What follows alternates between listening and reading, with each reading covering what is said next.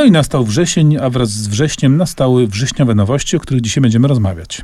I zaczynamy od Arto Pasiliny. Hurra, nasz stary znajomy powrócił. Stary znajomy, kiedyś wydawany przez wydawnictwo Koiro, przez nas regularnie czytany i celebrowany, jeden z najgłośniejszych i najintensywniej piszących fińskich pisarzy. On chyba blisko 50 powieści ma na koncie. Niewiele z nich niestety zostało przełożonych na polski. No, jeśli się nie mylę w rachunkach, to chyba dopiero trzecia jest.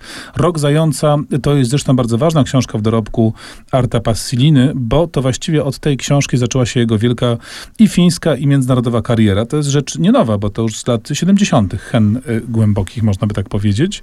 Y, I rzecz rzeczywiście y, jakby pokazuje, jak Arto Passelina złapał pewną pewną metodę, pewien pomysł literacki. Historia wydaje się być bardzo prosta i jest właściwie taka ciepła, często śmieszna, zabawna. To są rzeczywiście jego znaki rozpoznawcze. Ale jednocześnie, prawda, jest tam jakiś taki rys pewnej mm, dramatyczności, czy tragiczności, czy czegoś głębszego. Zaczyna się to bardzo prosto.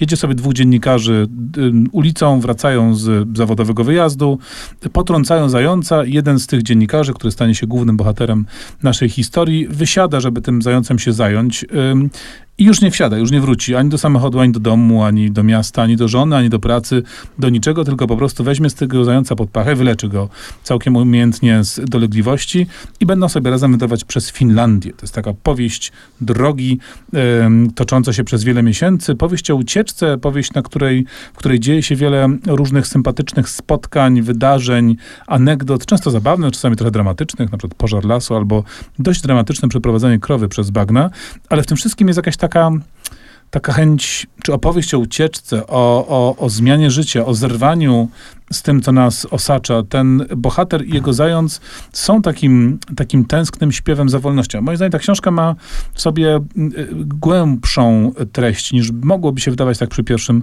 rzucie oka. No tak, to jest ta charakterystyczna passilinowska mm, wrażliwość, której ewidentnie brakuje negatywnym bohaterom kolejnej pozycji, którą mm, dziś chcemy omówić. Szeramy, jak psychosystem niszczy nasze dzieci. To książka, którą napisali wspólnie Witold Bereś i Janusz Szwertner. Książka...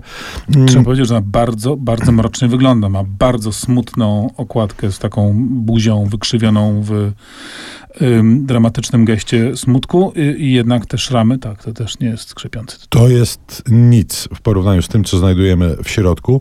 Pretekstem no, do napisania tej książki był e, tekst e, Janusza e, Szwertnera pod tytułem Miłość w czasach zarazy, który opowiadał historię dwóch młodych ludzi. Później Witold Bereś opowiadał jakby proces dochodzenia do tej historii pana Janusza, który nie zajmował się ani młodzieżą, ani ani e, przemocą w szpitalach psychiatrycznych, ani środowiskami LGBT. Ten temat trochę go złapał i nie chciał e, puścić. I obaj panowie potraktowali ten tekst jako pretekst do szerszej rozmowy o tym, co się w polskim szpitalnictwie psychiatrycznym, dziecięcym i młodzieżowym dzieje, a dzieje się jakieś najczarniejsze z możliwych e, średniowieczy. Jest to po prostu obraz nędzy i rozpaczy, bo zmiany postępują na gorsze. To znaczy sytuacja w szpitalach psychiatrycznych dla dzieci jest coraz gorsza, ale też przemoc, niechęć i brak zrozumienia i brak właśnie tej wrażliwości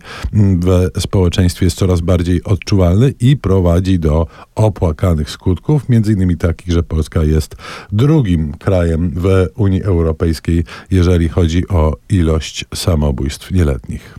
To bardzo poważna książka, to może ją trochę skontrastujemy muzycznie i złapiemy oddech przy fragmencie ścieżki dźwiękowej Aleksandra Desplata z filmu Fantastyczny Pan Lis. To takie nieco przekorne nawiązanie do roku Zająca.